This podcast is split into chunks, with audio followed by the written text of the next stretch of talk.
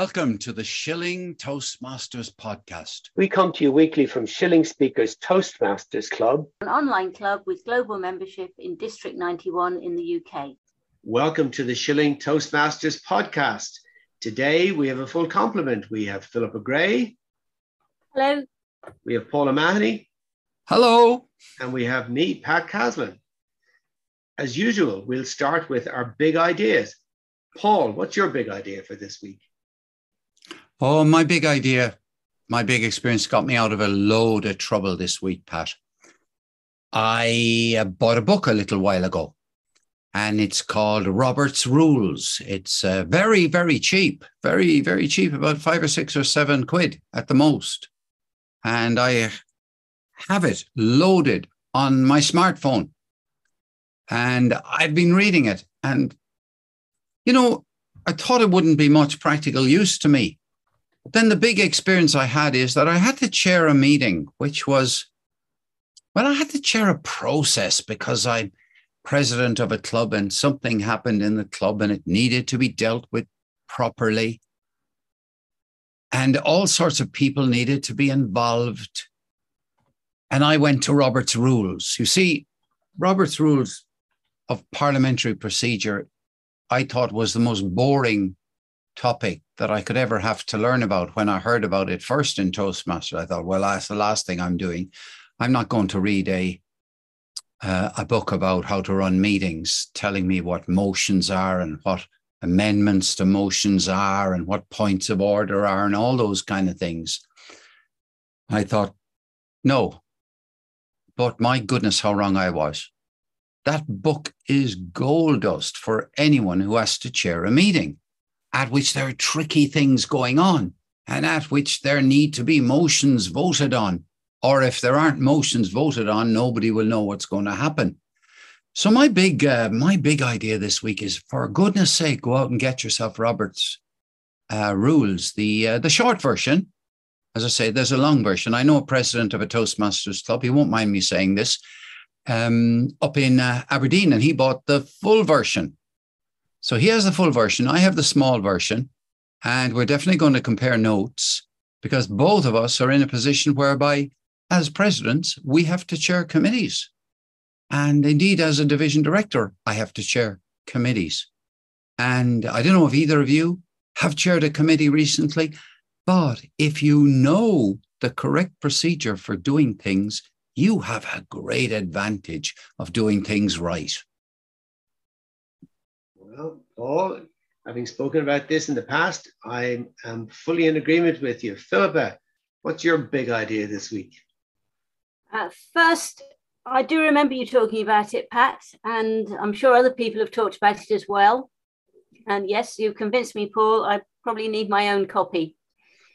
But just off the top of my head, be careful. I've seen people really upset uh, the rest of the people in the meeting just by out of the blue quoting the right way to do things. If your committee is not a happy bunch of people, not a happy bunch of friendly people, you need to be careful. I'll just say that. That wasn't a Toastmasters. Just one little thing. Just one little thing.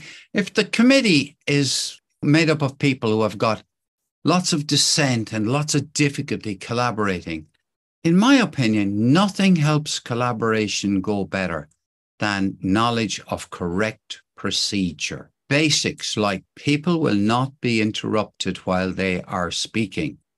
They have the right to speak without interruption. That is in Robert's rules.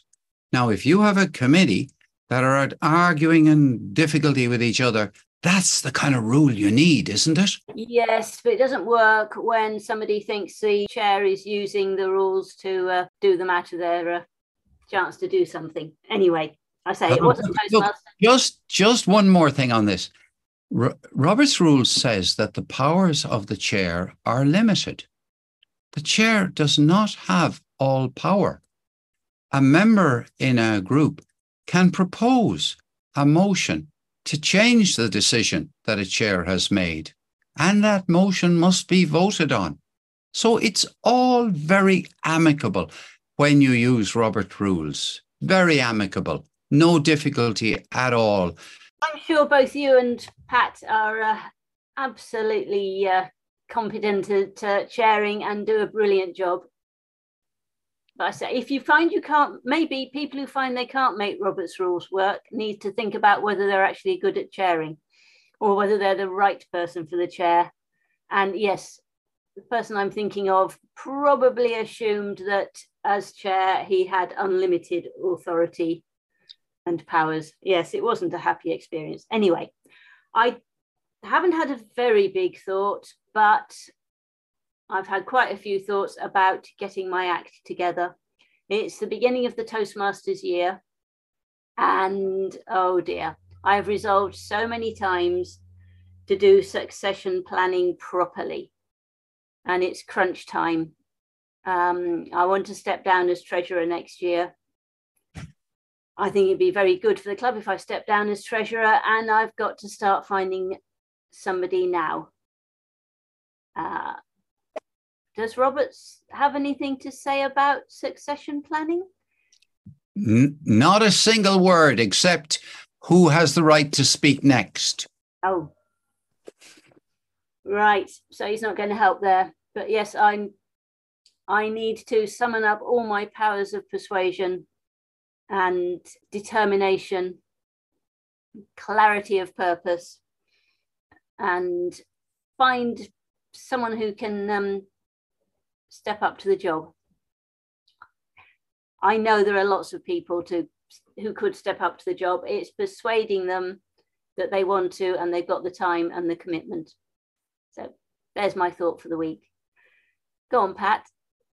It's your turn now. Well, my big idea is less an idea than it is an experience because I've been away for the last week and we're in the middle of a heat wave in Europe, as you know. And I've been in 40 degree heat for most of the time that I was there. And I had a fear of not being able to function because the, because of you know my my disease the the the system is works much much poorer in a really hot environment than than it does in a colder environment you know so so it's it's harder to it's harder to function um, but I found that I was pretty in not really in bad shape um, over the course of the of the weekend or the four or five five nights that I was away. I did have some help. My son was with me, and um, you know he helped me to get in and out of the car and on that sort of stuff when I needed it. But it's um, yeah, I was surprised at um, the fact that it wasn't as bad as I thought it was. But 40 degree heat is pretty it's pretty hot. Um, it's um, but oddly, I didn't think it would be just as bad as I expected. Um, or sorry, I, did, I didn't think I thought it would be worse than I expected, um, and and it wasn't. So I'm kind of pleased about that in one sense, and it's given me a sense that well, yeah, I can probably take off to warmer climates and um, and live in them, or not live in them, but enjoy them more than I thought I would. Um, and it was great to get away and get the brain disengaged from all of the normal things that were going on. Um, and we went to, as you suggested, we should, and Paul went to Avignon, we went to the Palais, Palais des Papes um, and took the bus tour around, and it was just phenomenal. I'd love to go back and I'd love to spend some more time there. Um, so, and I took about 3,000 photographs over the course of the five days um, which was doing a lot of holding the shutter down and taking repeat shots to get the best one. So, all in all, great to clear the brain and get out of the normal routine. Um, but I've come back to a phenomenally full desk. So, that is going to be a busy couple of weeks catching up on all of that. So, there's my big idea. Well, I have to say, it's fantastic to hear that you can now go to warmer places than you thought because mm. prospect of you always having to go on your summer holidays to uh, Reykjavik, um, Alaska, these other places, and uh, never being able able to go to anywhere warm. But that's great news, Pat. I'm I'm thrilled. So am I. There we go. So that's the end of part one of this week's Shilling Toastmasters podcast.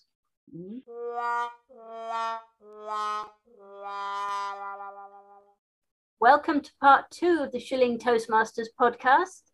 This week, That's me, Philippa Gray, interviewing Lucinda Harmon. Lucinda, welcome to the Shilling Toastmasters podcast. It's great that you've been able to join us. Thank you for giving up your time. Now, there's exciting things happening in your life. I know you've got a book published, but before we talk about that, I'd love you to tell me how you got started in Toastmasters. Uh, thank you, Philippa, and I'm a proud member of Shilling, uh, Shilling Speakers. Uh, I started my journey exactly today, four years ago. It was the 1st of August in 2018. So it really is an anniversary for me in the same time. I think today is Toastmasters Day, which is which is quite ironic at the end of the day. It, it's interesting. Um, I, you know, it's a story. I think it's the most told story in Toastmasters. Is what I talk about a lot. Is why I joined. Um, and I was going to a restaurant, and I met a woman that said to me, you know, what are your goals? What do you want to become? And I go, an international speaker. And then she said to me, But um, are you speaking already? And I go, Yeah, I am. And she said, But you get invited back. And the, that was a big question because the answer was a flat no. And she said, Well, maybe you're not as good as you think you are. So why don't you come to a Toastmasters meeting? And through that, you will gain the necessary structure and confidence, everything you need in order to take you to the next stage. And she wasn't wrong because my TEDx lay pretty much a year and a bit later. So I think she was pretty, you know, it wasn't a year and a bit later. It was about 2020 in November. So it's two years and a bit later that I, I eventually got a TEDx. Wow, I had no idea you'd moved so quickly from joining Toastmasters to being a TEDx speaker. First time I heard you speak, you were practicing your speech and it was brilliant. That is really rapid progress. That's something for all of us to aim at. Struck me, the friend who was talking to you in the restaurant, that was some quite brutal truth telling there. You know, are you invited back? But obviously, you you took that, absorbed it, and uh, ran with it. Absolutely. I mean, it wasn't a friend of mine, it was a complete stranger that walked up to a restaurant and had that conversation with me. And uh, both of us are pretty direct. Uh, I took no offense because it was the truth. And uh, when I went and looked at it, she knew, I knew that she'd want me to achieve the one thing I did want to achieve. And she was giving me an opportunity and I jumped at that opportunity. I never saw it as a negative. Um, I, I, like to be challenged in life, so I take what people come, the challenges they give me, I take it more like an arm around my shoulder than as an attack. So it, it was all good. Wow, that is such good advice. Let's move on to the book, which is published. Is it this week? That's already got out. The weekend it was out, um, yeah, and we're just waiting for the copies to arrive in South Africa, the hard copies, so I can have a launch event. Uh, Shilling Speakers was quick on the uptake and already sells in the bag from Shillings. I'm very grateful for. Uh, but the official launch is probably still two weeks to go. Right. Yeah, I've got my Kindle copy and I haven't got very far with it, but I think it's great. Uh, you say right up the front that you find writing difficult, but it is a really easy read and I love reading it. What is it about writing that you think is difficult? I think it's it goes back to my education. Um, having English teachers that didn't like me, I was always controversial. Um, I, I I didn't do anything by the book, and if you read my book, you'll see I've never done anything by the book. I kind of am always out the box, doing things differently, trying things, being very experiential in my approach, experimental, adventurous. It really has come down to I've lost my train of thought. I it back to you. oh, is this so easy to do that? I was going to ask you, waiting for the copies to arrive in South Africa, what are you going to do to uh, launch it? Are you going to have some big events? I don't really think so. I think my market is more overseas than South Africa, funny enough, as I'm starting to work out. Um, I, I've got something planned for Shilling, which will come up. I will be proposing something. It's pretty amazing, actually, what I'm going to propose to Shilling. And that will probably be my online launch event. Um, in South Africa, it will be a small event, you know, those that want to be here. uh, and and celebrate that success. It, it certainly is a big celebration uh, to put a first book out there. It takes a lot of work. Sorry, now remember the question you were at. Uh, so in my education time, my teachers kept on giving me a fail. Everything I did, even until I got to matric matriculation certificate in South Africa, uh, they still failed me in English. I got an F, um, and many other kind of subjects carried me through. So I probably had always a feeling that whatever I wrote, it was never it was never good enough, and uh, that kind of stayed with me. Uh, remember when I got published for Thrive um, Thrive itself, Thrive Global. I kind of always got people to edit my work, and please understand, behind me is an editor with me. Uh, that that if you were to check how many red marks and corrections were in that book, uh, I think you'd fall off the chair right now. So uh, it, it it also comes down to the team, and uh, I had a, I had a I've got a strong team with me um, working through my work. Uh, there was a lot of hours in that in the editing pro- process, the proofreading. It wasn't just put a book out there, write it, and it went up. There was a lot of adjustments to be made along the way yes, I personally find it fascinating thinking about how authors work with editors. And yes, you make it sound quite essential to have an editor. Is that right? I, being me, I, I definitely need an editor. Um, I also prefer self publishing. I, I would never go with a publisher. And I know that could be a controversial subject on its own, but I don't want to give that kind of percentage over to a publishing house.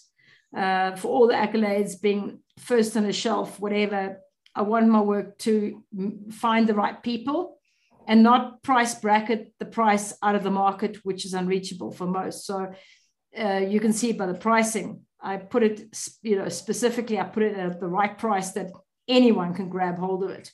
Um, and I kind of I like having a sense of control of my own work.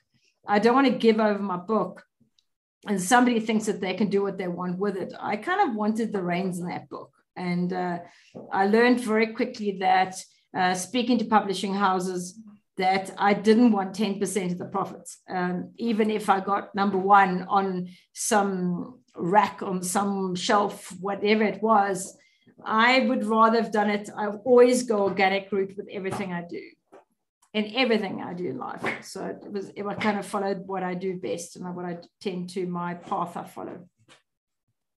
So are you going to launch it and let it find its own way, or are you going to use your marketing skills to promote it? And yeah, I'm going to use my own skills. I yeah. think that is what I do best. Um, and I think a lot of the corporate clients that I do work with will automatically buy it. And I think by the work that I do, the kind of following I have, I I really believe the book is pitched at the right kind of market. I due to a fair amount of questioning on LinkedIn, I kept on seeing a certain kind of person popping up that needed help. And that book is written for that person. It's it's specifically very niched. It's it, there's an, there's literally an ideal client that I can tell you who they are. It it it was specifically written um, for you know for a particular kind of person. Um, and I think you know I, I can give it over to marketing, you know, but I think it, it becomes part of your your kit as a speaker and as a trainer. It's just the one thing I still had to do. I, I had the TEDx, and now being an author, I've kind of I've kind of ticked the right boxes. Um, and it gives you a lot more um, expertise kind of value in the marketplace. Wow, I hadn't considered that. Um, I am so jealous that you have that sort of confidence that you know what you're doing with marketing. Ever since I stopped working in IT, I realized, I mean, that was seven years ago, I realized recently basically, I have been learning about marketing. It hasn't always been called marketing, but that is what I've been doing, learning to interact with the world rather than interact with IT customers and IT departments. I sort of understood when I stopped working that the world didn't quite function the way I was used to. But yeah, I'm only just realizing exactly what I need to know in order to achieve what I want from now on. And I think your book could be really helpful. Having started, say, from no knowledge of marketing, communicating, how to talk to the world in any terms other than this is the logical thing to do and this is how to do it kind of I go about it. That's why it says that the subtitle selling it like it is. I cut out all the waffle and rubbish and I get away from everything you've been told or people kind of conditioned you think it should be. And don't waste 33 years like I did learning all the hard lessons. I'm giving it to you straight now. Um, cut as much as you can through those years, through those learnings. And I'm kind of giving the gold uh, touching charging waters where people mostly it's not popular it's not a popular kind of way a take that i that approach that i take um, and i'm i'm really cutting through it.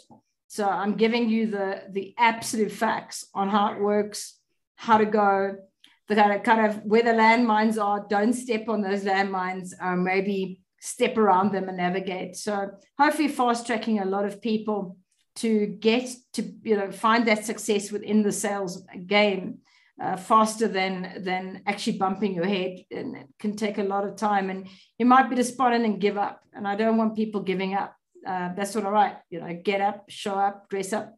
I mean get up dress up show up and never give up. That sounds amazing. Um, i'm really looking forward to getting back to it. I shall now be counting landmines I reckon I've probably trodden on a few already and see if I can spot them in the book. One last question about the book. I just love the title. Where did you get it from? The title is from the last company that I've got employment from, from a, from a day job perspective. And when I walked into the managing director's office, he had number one, never met a hunter before. I'm a hunter.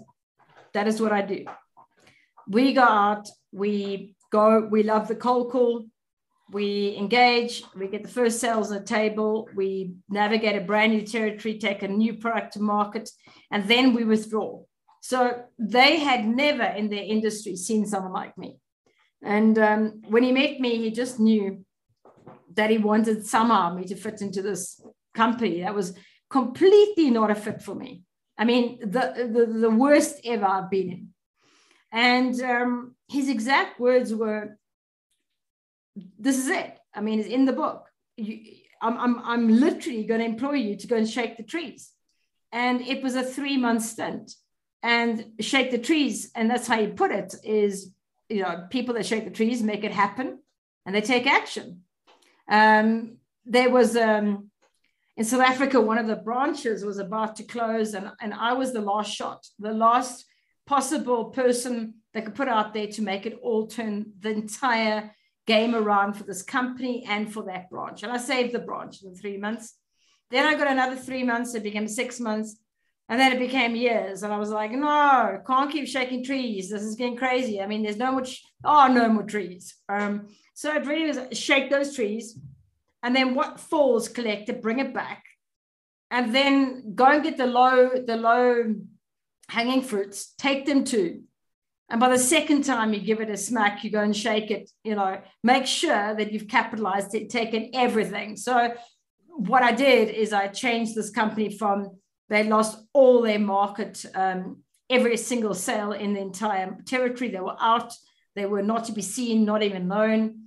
And I reawakened the entire brand and I got sales on the table, and yeah, so it, it, it literally was that is what I kind of realized that I do best is I shake trees, and it it was just logical to use that as as the title of the book because that's pretty much what I do in life. I'm always challenging everything and uh, making things happen, taking action. It's kind of a lot of who I am. Wow, thank you, Lucinda. One last question on a different topic. You said you wanted to be a TEDx speaker and you've done that. You wanted to write a book, you've done that. So, what comes next? What comes next is uh, be a really strong brand internationally um, as a growth catalyst, which is my brand. Um, probably relocate out of South Africa is my next step. And the TED stage is the next big apple. That's that's the big one. So to be sought after and chosen for that stage is is kind of my next step. Uh, you know, there's always another step. I never sit down and say, okay, I've done enough. Uh, it's always striving for for the big goals and and making making that magic and creating those extraordinary moments in life and literally not ever stopping or giving up until the very very last breath that i take on the planet before i i pass over. So always making it happen shake the trees. Thank you lucinda. That's a great way to finish. So i've really enjoyed interviewing you. And that is the end of part two of this week's Shilling Toastmasters podcast.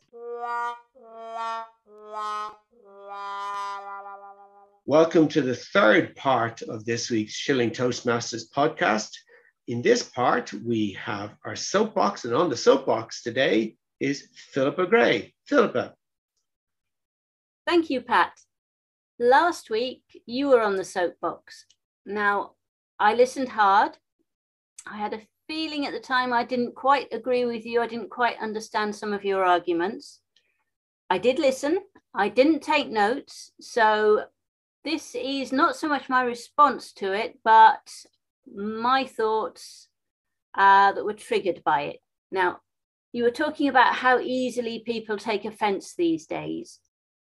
And I think there's probably another side to it, which you didn't discuss. Now, like most baby boomers, I was brought up on the mantra sticks and stones may hurt, break my bones, but names will never hurt me.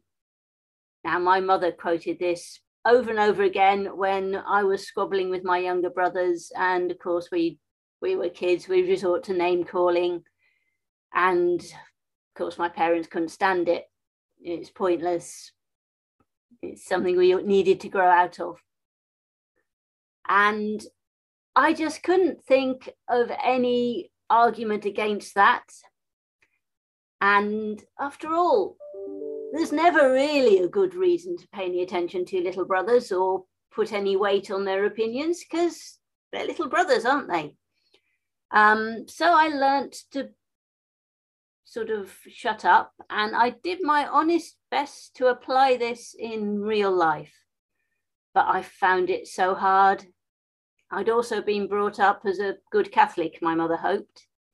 And I really felt this was definitely something wrong with me that I didn't like being called names. And the only technique I came up was grinning and bearing something. And I grew up in the 70s. Uh, again, baby boomers will remember lots of casual jokes, could be sexist, could be racist, just plain offensive. And if anybody uh, objected to them, it was just made it even funnier. So I learned to bite my tongue because I just couldn't bear the consequences of doing anything else. And again, I thought I was inadequate and I really needed to get tougher. I never linked these experiences with free speech but I've realized over the last couple of years when, as a U3A member, I've been looking at uh, philosophy, that free speech is a big deal. And I could never quite get a grasp on really what it was. And it wasn't until I listened hard to Pat and thought about what he said and started to write, the, make some notes for this soapbox, I realized I was depriving myself of free speech, or I was keeping quiet because it felt like it was the best strategy. This was a real eye opener. I thought, well, no wonder I get nervous when people think about free speech. Maybe I have some very valid ideas that we can only all have free speech in a society where we've all got confidence and we all treat each other as equals. nobody is forming a gang to squash the people that they don't agree with. But let's roll the clocks forward to the current century. Those amazing things have happened. I mean, my brothers have grown up into people who are worth listening to. Thankfully, they've stopped calling me names. And they are really worthwhile, despite having me as an older sister. And when I think of some of the things, ways I treated them, I wince. Then I love science, I love psychology. I was watching a documentary about 10, 15 years ago, and there's this really strong evidence that negative stereotypes are seriously damaging. A, some psychologists took a group of university math students, female students, showed them a video all about how women aren't very good at maths, and then demonstrated that it actually, when they gave them an exam, pushed their marks down. That was a total, again, an eye opener. I wasn't brought up to understand just how damaging it is to call people names, to disparage them. It can be uh, acceptable. When I was a student, I was a math student. That's probably why the psychology experiment really struck home with me. It was a standing joke. Science student and especially math students weren't proper students. It was only art students who have the real university experience. If you were studying science, you know, you just third rate. We didn't mind because we knew we'd got jobs waiting for us at the end of it. Silly old art students. There are situations where it's okay to um, joke about stereotypes. But imagine if you're in a situation where every time you step out of the door, people remind you that you're different, constantly reminding you that you just aren't part of the gang. And this, put together with what the psychologists have found out, this can be really difficult. The upshot is if you're talking to somebody and they take offense, you need to be really careful. You don't know what other experiences they've had. Maybe, just like me, you've heard a probably quite funny sexist joke, but it's the umpteenth sexist joke you've heard in the day, and you are really fed up of them.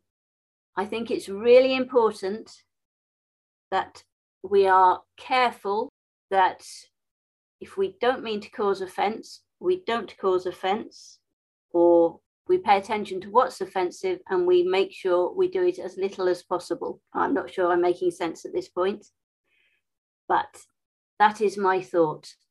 It is really diff- really easy to cause offence and really worthwhile not doing so.